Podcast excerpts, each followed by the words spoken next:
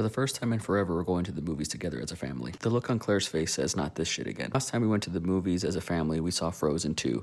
I do not go to the movies very often anymore. Growing up, we referred to it as the cinema, and cinema was church. I miss that. Yes, I'm still filming. It was around this time that Claire asked me, Do I have to film everything? To which I replied, Yes. I washed my hands as to not catch the corona. We're in Auditorium 2. Fiona, what movie are we going to watch? We're gonna watch Sonic. Yeah, Sonic, let's go! Reviews were good, but let's see if it's on par with Detective Pikachu. I spent six bucks on a water she didn't drink. Yeah, I like the part like he like he squeezes his face. All in all, it was good, wholesome family fun, but it was no Detective Pikachu.